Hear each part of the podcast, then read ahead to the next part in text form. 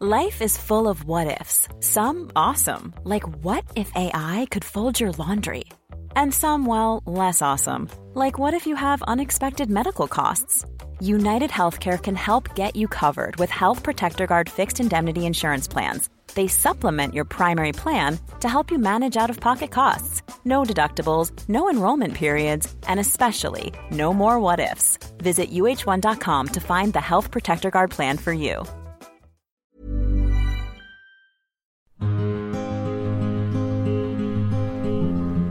Hello and welcome to Midpoint. Today we have one of our very special episodes where we deep dive into an area that you've indicated you want more information and learning on. So, my expert to help us along today is Nadine Baggott. Nadine is an award winning beauty journalist with about 30 years' experience across a range of newspapers, magazines, and TV shows. And I asked you what you wanted to know. You have been brilliant in sending in your questions and areas of concern. So, let's go mine Nadine's well of information.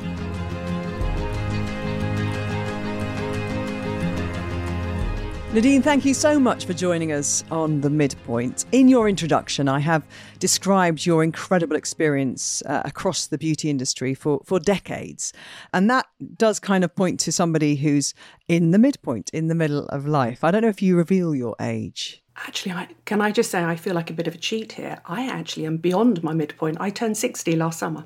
Congratulations. That's a, a fantastic landmark. But don't worry, you're not the first over 60 to, to be on the midpoint. But you have I think in that kind of specialist knowledge of that period of life that women start to, and men actually, because a lot of the questions that have come in come from men, start to kind of notice things and uh, there are changes that happen that there are things out there that can help people sometimes just go, oh, well, that's it, it's aging. Other people really want to intervene at different levels. So I thought you'd be a perfect person to come on and talk about that period of life in terms of beauty because that's, a lot's changed, I imagine, in the time that you started writing and talking about beauty. I've been writing about health and beauty for over 33 years now, and I've been a journalist since I left university, and so much has changed. There's been a real revolution. And I think for the first time, there are things we can do that weren't available 15 years ago. But I actually think the most important thing to have happened is there's been a real democratization in beauty. So on the high street now, beauty is better than ever. And I'm a real champion of that. I don't want people to go out and spend a fortune on things they can't afford.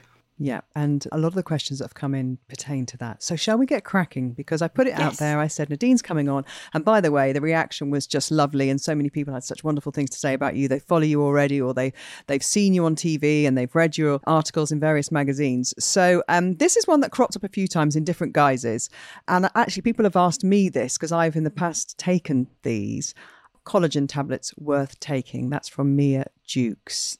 Not so much the tablets or the gummies because they're not strong enough. And if you'd have asked me this probably a year ago, I'd have said save your money because the jury was definitely out. And I'm firmly on the side of it has to be clinically proven for me to recommend that you spend money on it because it's actually quite a lot of money. Mm. And then what I did was I did an item for this morning about it. So I did a deep dive into it. And then in the last year, the researchers started to come in. You need 20 grams of collagen a day to make a difference. And the reason that that's quite a high dose, which you can't get from a tablet, tablet and you can't get from a gummy, is because your whatever you take internally will end up in your skin last. So it starts in your gut. Your body uses collagen all over the place, all the muscle fibers, everything, all the connective tissues. So what happens is starts in the gut, and then there's a sort of pecking order of where it goes in the body. And obviously, to your body, your skin is pretty unimportant. It might mm. be its largest organ, mm. but it doesn't really care about it that much. It cares mm. about your heart and your lungs and your bones and your kidneys and your liver. So it basically gets eked out, and then the very last place it goes to will be your skin and hair. So you need 20 grams a day. That is the equivalent of two big scoops of collagen powder in some sort of form. And we actually did a study and we looked at all the prices, and they're roughly the same price, but we worked out that Vital Proteins was the cheapest. I've never been paid by Vital Proteins, trust me. I've got no allegiance to any brand, and absolutely, because it's also bovine collagen, I don't take red meat, so I don't even take collagen. So, yes, it works. My advice would be find the cheapest form of bovine collagen out there, and you need 20 grams a day. Okay. And um, just for people who are listening who don't know what that would do, what the collagen would do, and what the benefits are. So, collagen is the connective tissue in your body, and it's really important in your skin. And as you go through perimenopause and menopause, your body starts to produce less and less and less of it. However, the collagen that you drink does not replace that collagen, it gives your body the nutrients it needs to make more collagen. There are easier ways to boost collagen production, though, I have to say, than taking a pretty disgusting sort of beef tasting drink. And actually, to be honest, if you've got a fairly healthy diet with lean meat in it, you're probably getting enough protein and collagen naturally. So if you're naturally having, you know, lean steak twice a week or great fish twice a week, you're probably getting enough anyway. I'm generally not a fan of what's called blind supplementation, and that is thinking, right, I've got bad hair or I've got bad skin, I'll take a hair or skin supplement because you actually don't know what's going on internally in your body, mm-hmm. so you don't know what nutrients you're missing. Okay, let's talk a little bit about elasticity. Denise Connell 12 asks, How do I maintain skin elasticity? Now, this is quite a general term, isn't it? Elasticity. Um, but I think what we all notice as we get older, and it doesn't necessarily have to happen on the face, but even if you work out, there are areas of your body around your elbows or your knees or, you know, even the tops of your thighs where you start to notice the skin just doesn't look as young and juicy as it used to. Is that inevitable? Is there anything you can do? It is inevitable. And if you'd have asked me this 20 years ago, I'd have come up with some fancy cream that, you know, some beauty company was trying to sell to you. But having been through the menopause myself, and I joked with my friends that one day you're sort of doing a plank or you're on a Pilates reformer and you look down and, and there's this sort of weird crepiness on the inside of your arm. And you think, where the hell did that come from? It genuinely doesn't matter what form of exercise you do or how much exercise you do the elasticity in your skin, which is actually different to the collagen. So the collagen gives your skin bounce. The elasticity in your skin comes from something called another fiber called elastin. And there's nothing you can do to boost the elastin in your skin, very, very sadly. I mean, short of going under the knife or having treatments or some crazy intervention like that. All you can really do is use an SPF, and I wish I'd told myself when I was younger to wear SPF the whole time. The worst thing you can do for your skin in terms of elasticity, so that crepiness that happens on knees and backs of arms, inner arms, inner thighs, and stuff like that is sit in the sun. So if it's on the face um, and you've had a lot of sun on the face, that's where you can get crepiness, which is irreversible on the face once it starts to appear. Unless you're prepared to have a tweakment. And the best tweakment actually for that crepey skin would be something called radio frequency microneedling. So that's the um, the thing that uh, just recently, so Judy Murray had it oh, done. Oh, I read about that, yeah. Do you remember? And there was a mm. huge fuss. And now Shirley Ballas has just had mm-hmm. it done. That wonderful uh, judge. And they had it done for their jawlines, didn't they? Did they? Yes. Mm. So basically, you do this little bit under here, and then you do this little bit around the eyes, and it's not pleasant. And little tiny needles are delivered into the top layer of the skin where they deliver an energy, and that that's supposed to shrink the skin back. And it's specifically for skin texture, not so much skin lifting, but for skin texture. So for and does it last? It will last probably for about a year, two years. Kim Kardashian's had it because obviously she's Kim Kardashian, has had it all over her body. Oh. So postpartum, she had it on her tummy around her belly button. How long would that and, take? Oh, forever. But that's a lot. That's just a lot of treatment, isn't it? Because I was about to say, if, if you had an area on your body, say your arms or your knees that were really bothering you, it would work on those bits, would it?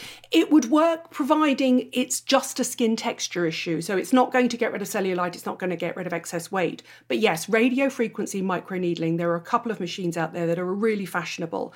Yes, it can work to tighten that. What I mean by crepey, wrinkly skin. Is there a brand for that, or or is it just radio? Should people just inquire about radio frequency? I would inquire about radio frequency microneedling. There are a couple of brands out there. There's a brand out there called Potenza, which is is around and about. But the, the truth is, when you book it, you're not actually going to know what machine you're going to get. So it's about the skill of the practitioner. And can I just say, word of warning here, it can add up to be thousands of pounds. Right. It's, this is not a cheap it's intervention. a lot of money. Yeah. And um, does it have any contraindicators? Uh, no, not really, because it only goes in the surface layers of the skin. Each little head, sort of instantly within a few seconds, sort of does about between 20 and 40 microneedles. It goes in and then you get this buzz of energy in the skin. It's not pleasant, I have to say. I have tested it, particularly good for crepiness around the eyes and crepiness under here. Okay, and so to answer Denise's question, I guess maintaining skin elasticity is, is almost impossible if you you can't do anything apart from stay out of the sun. Yeah, so I would say stay out of the sun. You can look at tweakments. The other interesting area of, of research is phytoestrogens in skincare. So, phytoestrogens are plant based estrogens, and actually, some research coming out of America is showing that phytoestrogens might work. So, basically, what you're doing to postmenopausal skin is giving it back a form of plant estrogen to make it mimic estrogen within the skin. Because this is really only something that happens either with very large weight gain or weight loss, so say through pregnancy or through weight loss, say after gastric sleeve surgery, or it happens through menopause because basically our bodies are producing less estrogen. It happens in guys too, but women tend to go through a period of aging that's a little bit like a roller coaster, which is hormonally driven. Men is much more of a slow, steady slide down, but you will notice that men get wrinkly, crepey skin as well. And that brings us on to this question from Planet Ferguson, who says, What should I do for really dry menopausal skin? Now, just uh, cards on the table. One of the perimenopausal symptoms that I decided to kind of go and uh, investigate HRT because of was actually dry skin. That was one of the things that I, I noticed. Like, my, I could no amount of I like I like an E45 body lotion. No amount of E45 was was getting my legs feeling the same, and it was all all over. It wasn't just the face; it was kind of an all over feeling. So for for me, actually taking bioidentical hormones, re- that was one of the things I really noticed that my skin was not as dry. We first met chatting about this very subject. You and I are both incredibly pro HRT. And for me, I've taken HRT since I was about 47. So it's made a massive difference to me. And people say to me, does the HRT prevent your skin from becoming drier and aging and losing elasticity and bounce and stuff like that? And it's hard for me to say personally because obviously I haven't ever not taken it. I would say yes, though, in my personal experience. And then I would say for somebody who doesn't want to go the mm-hmm. HRT route, or, or even is taking mm-hmm. HRT, yeah, or can't, or even is taking HRT and their skin is still dry, there are two key active ingredients you want to look out for, and they needn't cost a fortune. You need to not put on actually a typical E45 occlusive cream because that doesn't actually get into the skin. You need to look for lactic acid so you need to look for a lactic acid body lotion, something like Ameliorate, do an amazing body lotion and it exfoliates away the dead skin cells so that the moisturizer can go in. And then look for ceramides. And ceramides are the glue that holds skin cells together. I'm sort of doing this fist bumping movement here that shows Can you, you get so ceramides on the high street? Yes, absolutely everywhere. There's a brand called Curel for the face that is Japan's number one ceramide range, super cheap. And then the American equivalent is CeraVe. You go into Boots Superdrug, you will ah, probably spend about that. £15. They're absolutely brilliant. So exfoliate with a lactic acid, then stick loads of ceramides on, you'll be fine. Because what happened is, as you get older and your estrogen goes down, you produce less ceramides. So the so basically, it's a little bit like a brick wall that sort of has lost its filling in between, and then the water can escape out. Okay, and well that uh, answers in a way as well. Uh, Lauren Ryan, she says, "I've had my first baby at 42. My skin is like a crisp. Help."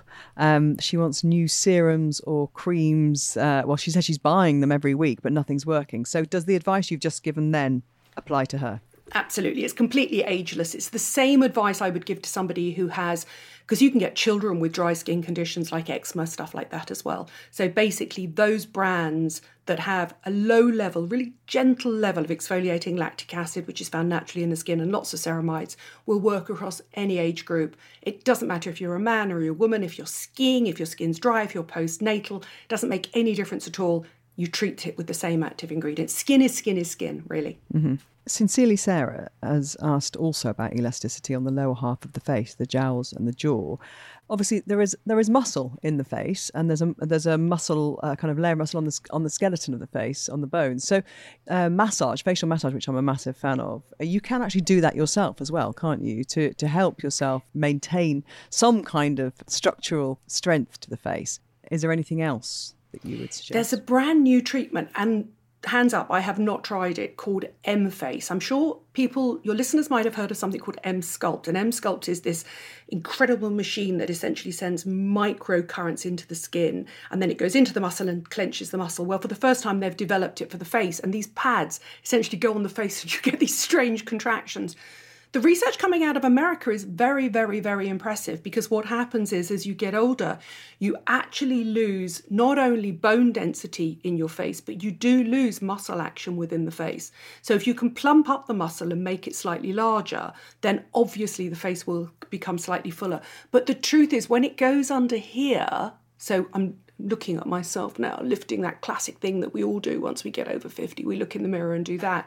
Essentially, that's a combination of loss of bone mass, loss of muscle mass, and loss of fat because the fat pads do drop as you get older, sadly. Right, and no amount of extra kind of um, omega 3s and good fats is going to help you with that then?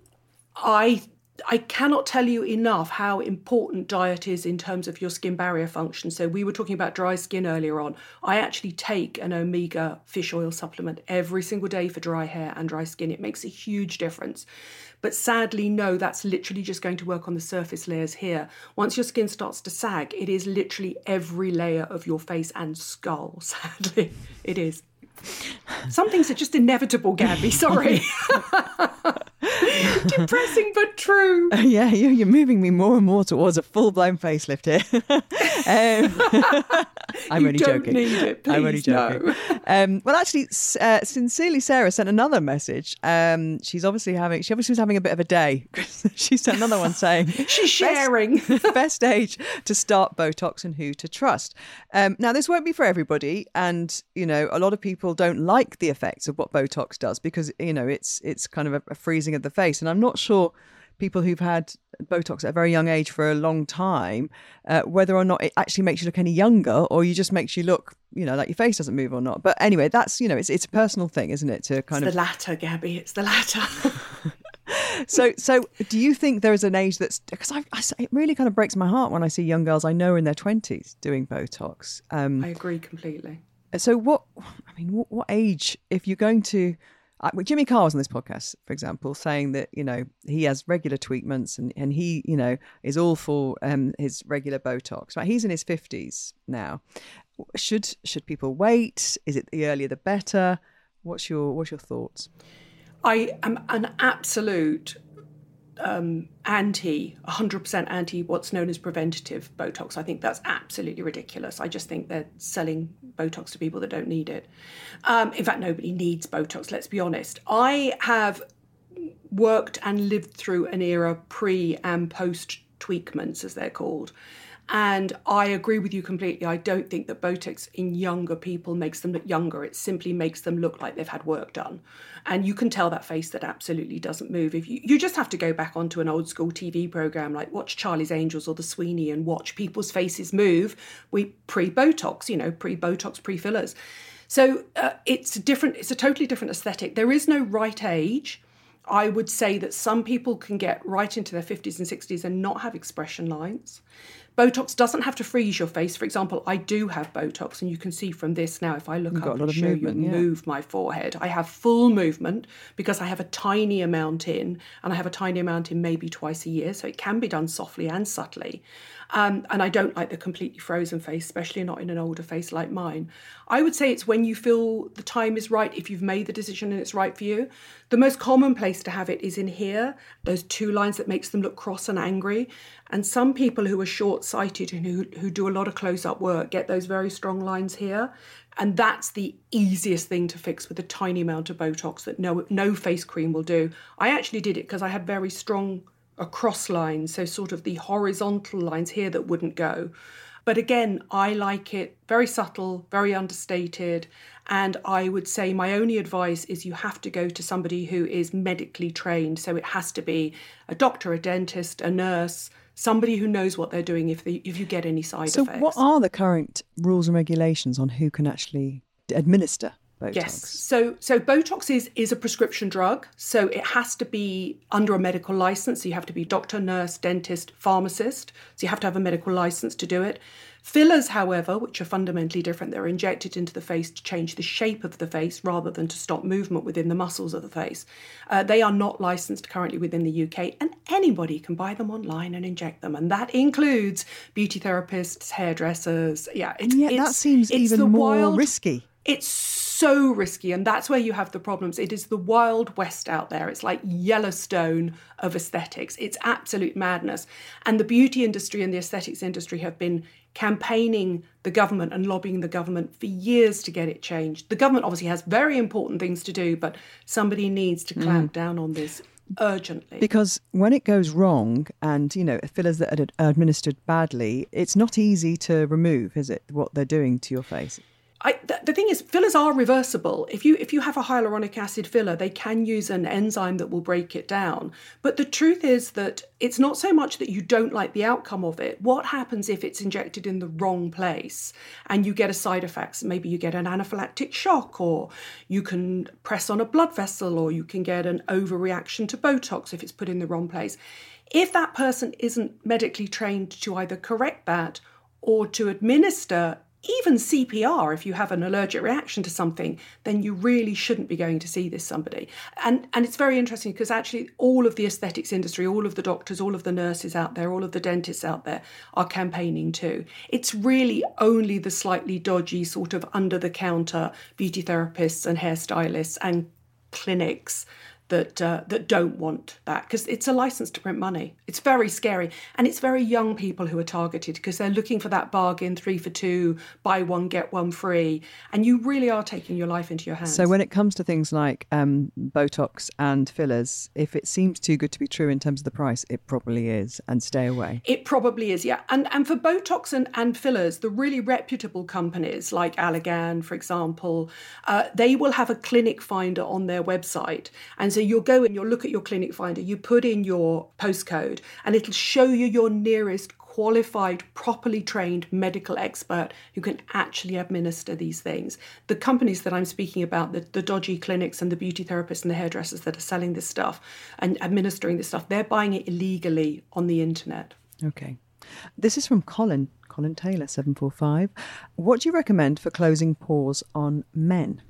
And is that different to women if they've got no, over? it's no. the same. Skin is skin is skin. Do you know skin is skin is like fragrance really. It shouldn't be gendered because the only thing that men do that women don't do is shave. And let's be honest here, once you get older, I mean, I could easily have a little bit of laser hair removal on my face as I've gotten older.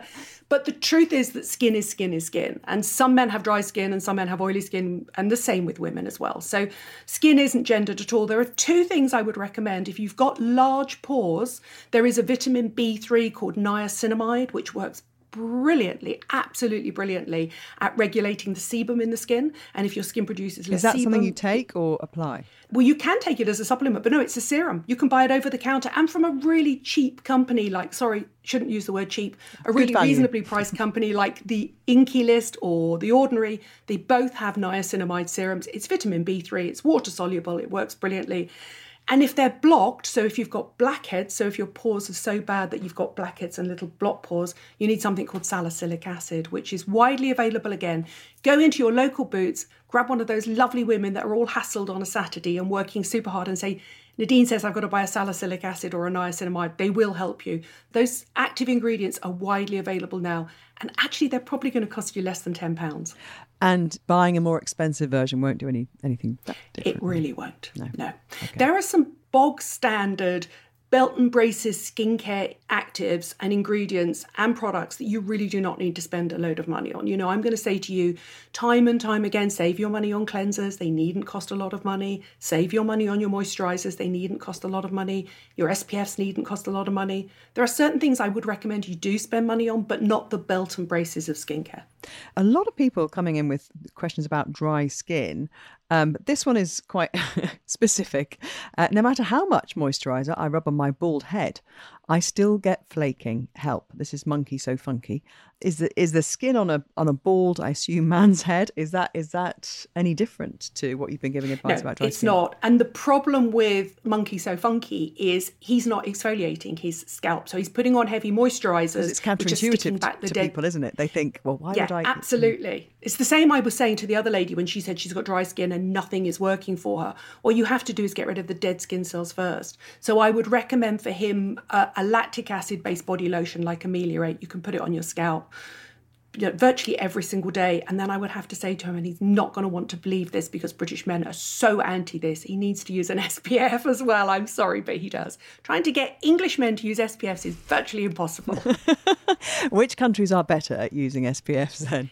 I think Australians are much better. South Africans yeah. are much better because they have really cancer, strong yeah. sun and the rates of skin cancer they've seen, they know. And if you're a guy and you're out and about, you're working out and about, you're you're playing sports outside, and you just don't wear your SPF, then you yeah, and working at you know so working careful. outdoors whether you're in gardening landscaping building sites all those things you know all year round really you should be putting an spf on shouldn't you and as we know young men these days and you see them out and about they're paying a lot more attention to grooming aren't they in terms of eyebrows even botox and you know nipping up and getting their hairs uh, hair on their head plugged the one well. thing i would say sorry about using an spf if you absolutely cannot bear to use a standalone spf just use a moisturizer with an SPF, or more importantly, use an SPF in place of your moisturizer because it has all the moisturizing ingredients you need. What so. do you do? I actually I hate layering on loads of products. I hate it. So every single morning I get up, I cleanse my skin, I put a vitamin C serum on, one of the things I would recommend spending some money on, and then I put an SPF on in place of a moisturizer in the day. And then at night I cleanse my skin again with a cream cleanser to get rid of my makeup, uh, with a cloth, and then I use a retinoid, so a vitamin A at night. And pretty much you'll get 99.9% of dermatologists say they do the same thing. That's where I learned how to look after my skin from clinical dermatologists. Not from beauty brands, not from beauty therapists, not from makeup artists. Like, go to the people who are at the cutting edge, you know, mm-hmm. every single day. So, uh, Siobhan Saba says, What are Nadine's top five affordable products for women in midlife? So, these are not things that are going to break the bank here, Nadine. Yeah, absolutely. So there are certain brands that I would go to time and time again. You're going to go into Boots, you're going to go into supermarkets, you're going to go into Superdrug, and you can find what you need. So I would recommend the Curel, that's the Japanese number one ceramide range. I would recommend their melting gel cleanser. It's beautiful can be combined with a face flan or a microfiber cloth. will get rid of every scrap of makeup. You can put it in the shower. It's just absolutely brilliant. I would also recommend CeraVe Hydrating Gel Cleanser. That's the really big green one. Buy it in a supersized pot. Put it in the family shower. Husbands can use it, teenagers can use it, children can use it. You can use it for every piece of skin, literally from hairline to toes. You know, it's unfragranced, it's super gentle. You can get a supersized one for about fifteen pounds. It would last your whole family about three months. It's and amazing. Where, where do you did you say get them from Boots? Boots. Boots. Yeah, mm. Boots. Boots is the Boots and Superdrug are the biggest stockists. And interestingly enough, you can use it all over your body because skin is skin is skin. So you don't need a heavily fragranced shower gel as well. So it will replace that. For a moisturizer, I would probably go Curel Extra Rich. They have a little tub that's absolutely brilliant. It's that pseudo ceramide range from Japan again, really reasonably priced. For vitamin C, I would probably say the most reasonable vitamin C actually is a company called Timeless and it's an American company. Didn't used to be available here, now available on amazon.co.uk. That would be the most reasonable high end clinical L-ascorbic acid to use every single day. And the reason you use a vitamin C every single day is because it protects your skin from sunlight and pollution and it reduces pigmentation. So as you get older, you tend to get a little bit more age spots or a little bit melasma. So it's amazing. That's really reasonably priced. And then finally, the most reasonable priced vitamin A that's effective and affordable on the market is actually a retinaldehyde that was launched last year from a company called Geek and Gorgeous, which is available online. Every single one of those products is under £20. Wow. Some are under £10, yeah. You needn't spend a fortune. So, those five products are about skin and most people you know have sent in questions about skin. It's funny people don't see beauty as you know hair products. They kind of think of it all as being kind of face and body. But as a beauty writer and expert you also test hair products. And i imagine you haven't got away in midlife with you know kind of going through with luscious locks the whole way through. So what did you discover about your own hair in midlife? So i discovered this time last year that i had female pattern hair loss and it was a real shock because I went to the trichologist to hold the hand of my, one of my closest friends who had something called telogen effluvium, which was actually caused by her Mirena coil. And so basically, her hair was growing and then falling out at a massive rate. And she was very panicky about it. She was spending a fortune online as we all do if we have a real problem that we're embarrassed about or we don't know who to speak to about it and you can't go to your GP about it. She was just spending a fortune on all these crazy things. I said, Come with me to the trichologist. And then halfway through her consultation, the trichologist just turned to me and said, Have you thought about the front of your hair? And I just, it had happened so slowly, Gabby. I started going through the menopause when I was 48, 47, 48. So it was sort of 12, 13 years later. And it happened so slowly that this sort of pathetic fringe just sort of wouldn't grow and was really thin and not very nice. Well, I have this, and I thought it was just because I'm blow drying it all the time. So what have I got? Well, it, it's it's partly that. Well, you, I think you have really thick hair, but it's partly that. So it's partly that that we most of us just concentrate on that front section of hair. So and I I too colour my hair, and so I colour my hair and I blow dry my hair and all those things. But actually, when she held my hair back, if you think about the way that men lose their hair traditionally, it's it's from those bits here. Mm-hmm. The look widow's at those little peak, bits there, it, you see, they? and look how mm. far they go back, and then right. you've got these sort of funny little baby hairs. Yeah. I mean, what's that? What, what's that, Gabby? Look at that! I haven't had a baby.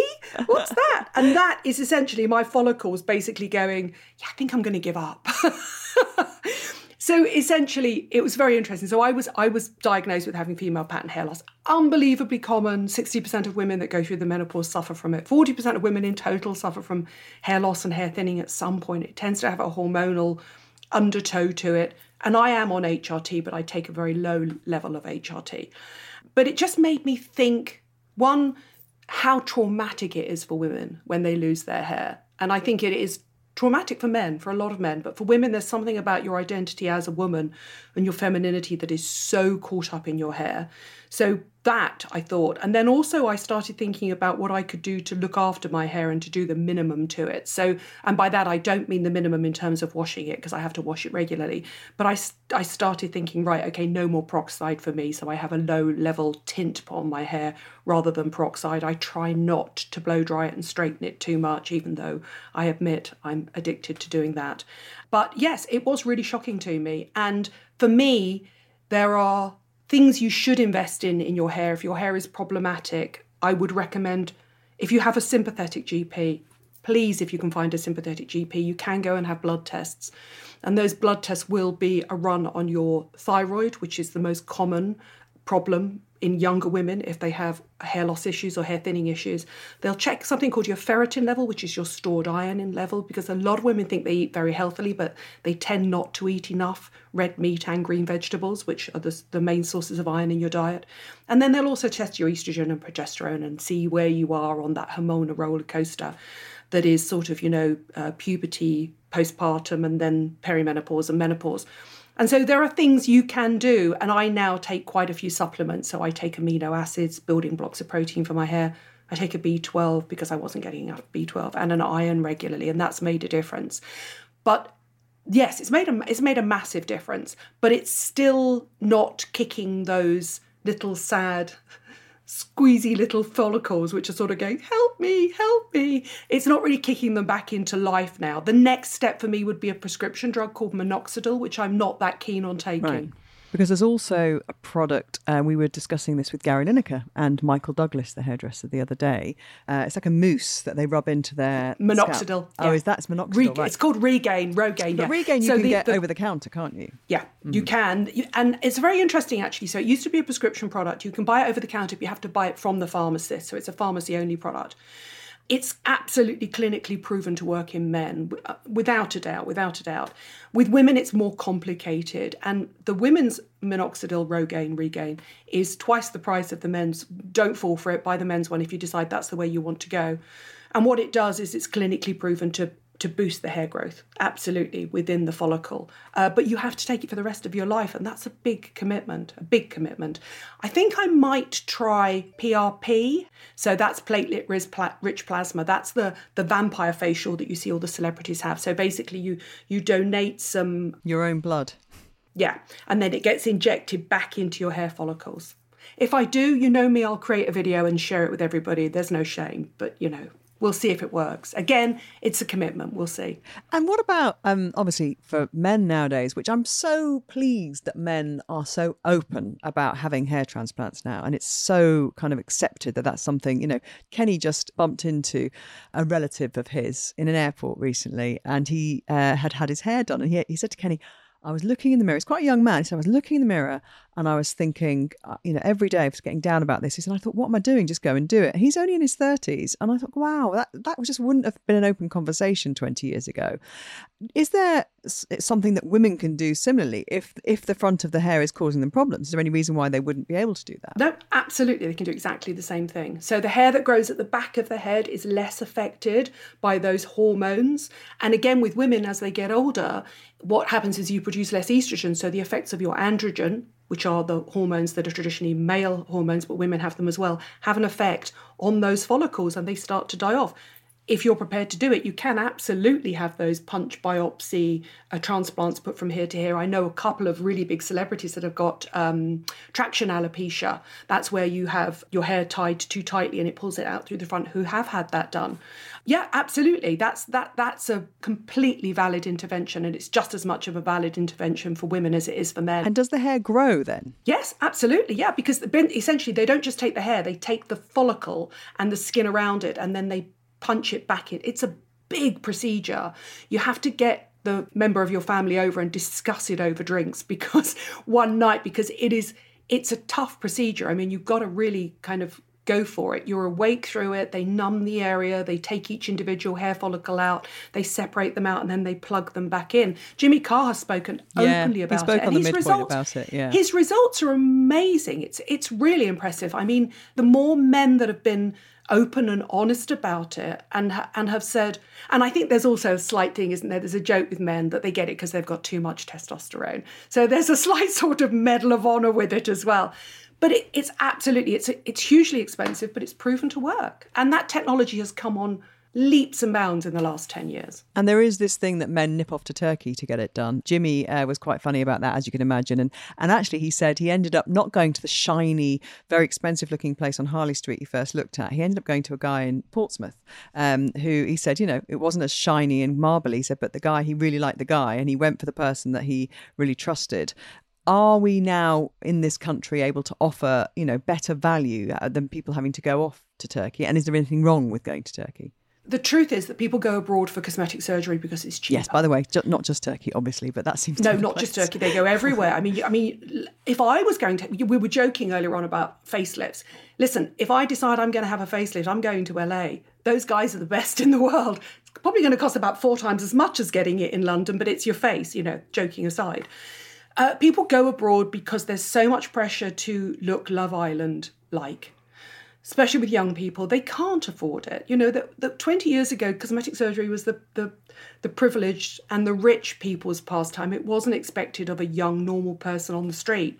Um, the problem is not that it's you won't find a great practitioner abroad. It's that if anything goes wrong, you're then back home and the UK NHS is already stretched thinly enough. If something goes wrong, they are not going to know what you've had done.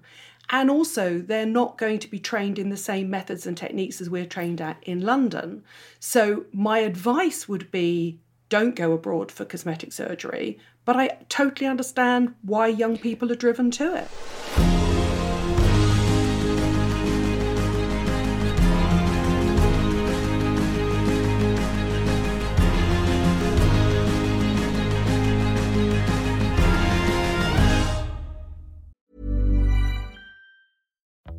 Life is full of what ifs. Some awesome, like what if AI could fold your laundry? And some, well, less awesome, like what if you have unexpected medical costs? United Healthcare can help get you covered with Health Protector Guard fixed indemnity insurance plans. They supplement your primary plan to help you manage out of pocket costs. No deductibles, no enrollment periods, and especially no more what ifs. Visit uh1.com to find the Health Protector Guard plan for you.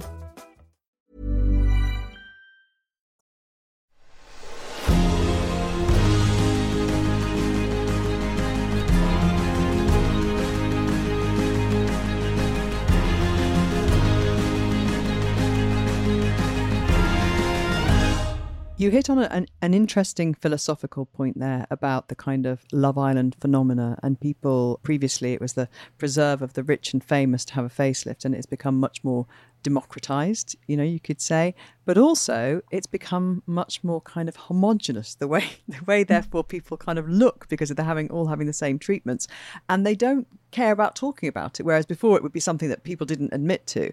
It's almost a badge of honor to say i've had this done and this is what i'm doing and clearly people have had work done and, and much younger and younger.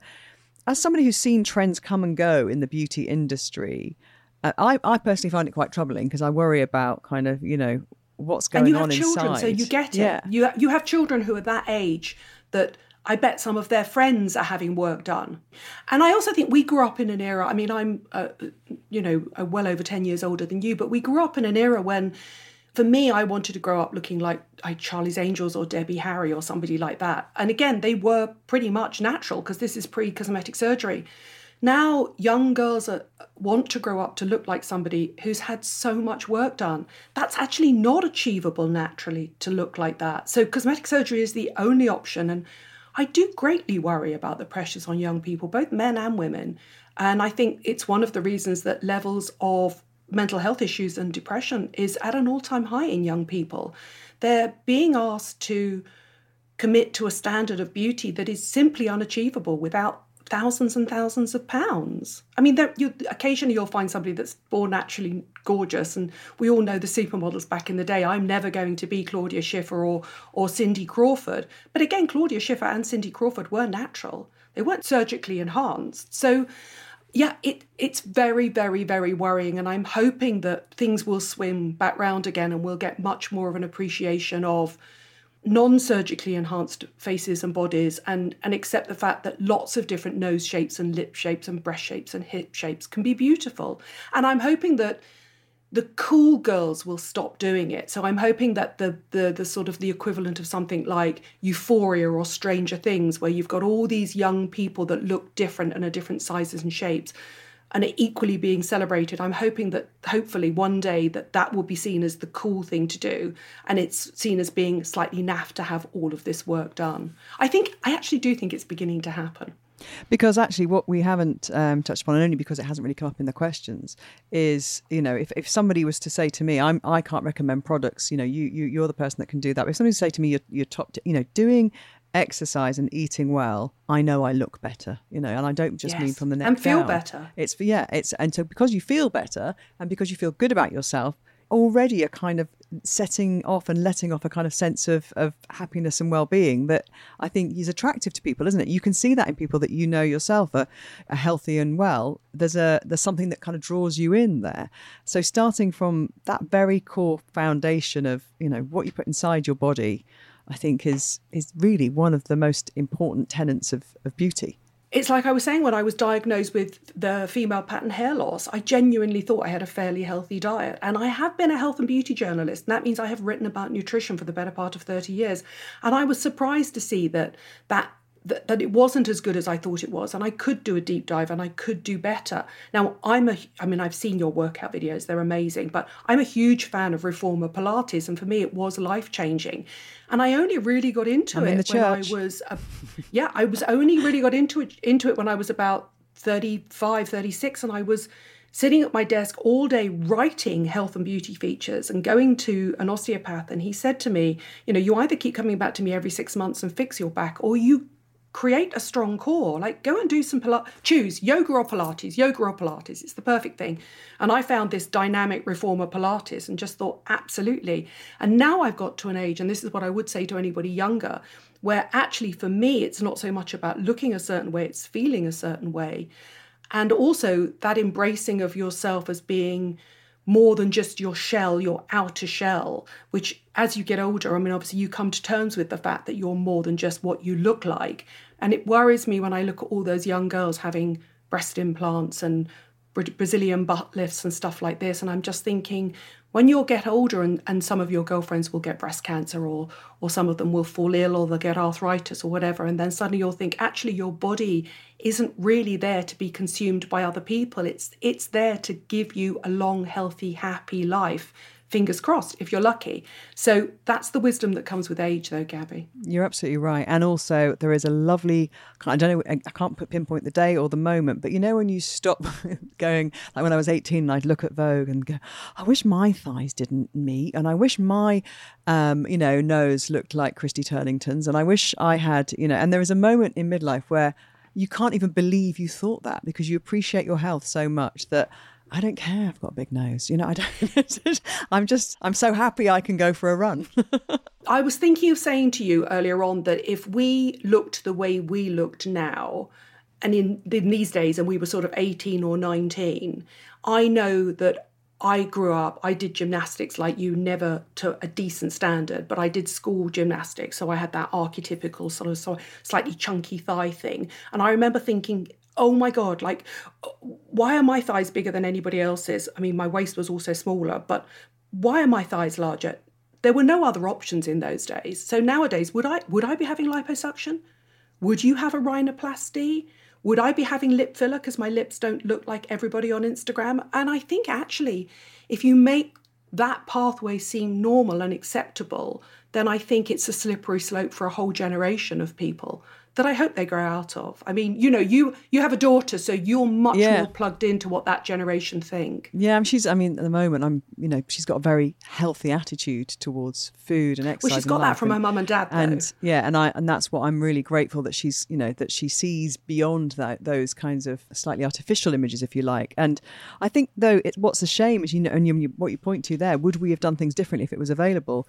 When I couldn't kind of live up to those standards that I was flicking through Vogue in my i went well if i'm going to be successful enough i'm going to have to do it this way and i'm going to i'm going to go to university and i'm going to do this i'm going to, so i kind of like I, I thought well i'm not going to be making my fortune on the cover of vogue you know so so i'm going to go off and do something else in life that you know that i feel i can achieve uh, outside of my looks. That doesn't mean that i was you know kind of decrying their looks and thinking they look great but i think it, it motivates you in other ways. You think right, what can i do? And what what my worry is that young people look at those images and they don't think what can i do? They think how can I look like that? And is that going to give me happiness? I agree completely. I remember I mean, I'm incredibly tall and flat chested, so I wasn't the most popular girl at school in the classes and at the school discos. But I remember it, it forced me to think, right, okay, what else have I got going my, for myself? And it, and it forced me to be this sort of slightly chatty, funny person, self effacing person. And actually, I ended up making a living writing and speaking person. and talking and being that person. It's the same with you. If you think about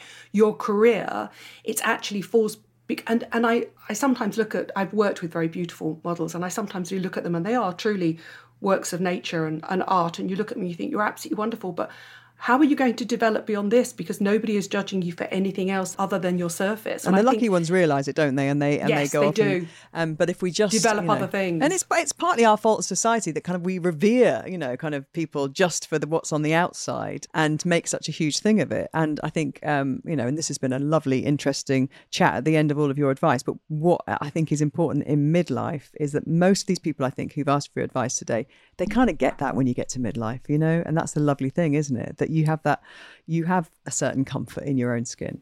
Yeah, I think the two things that happen as you get older is you become much more comfortable in your own skin. I hope that everybody would become by the point by the time they're in their midpoint they are comfortable in their skin because aging is inevitable and we all know it's such a cliche but it is it is such a privilege to age if we've all lost people when they were younger. But I also think the important thing you realize as you get older is when you're younger you're obsessed and you think you think everybody's looking at you and everybody's pinpointing everything that's wrong with you. But actually they're too busy pinpointing their own problems. so you self obsess that everybody's looking at you when you're younger, and when you're older, you realize that nobody was looking at you in the first place. You, should have just relaxed and had fun. I know. I know. Worrying about it instead of just being the best version of you and and the happiest. That's the most important thing, isn't it? The happiest version of you. So, uh, thank you for your wisdom, both the absolute kind of fantastic takeaway advice you've given to people, and I'm sure all of those people who've asked questions will be grateful to that, but also your life wisdom, Nadine Baggott, which I think shines through in your own beauty. So I'm uh, a big fan of everything you do. Keep doing what you do because I think it's it's great that you're so independent in terms of the advice that you give as well. Thank you. My pleasure.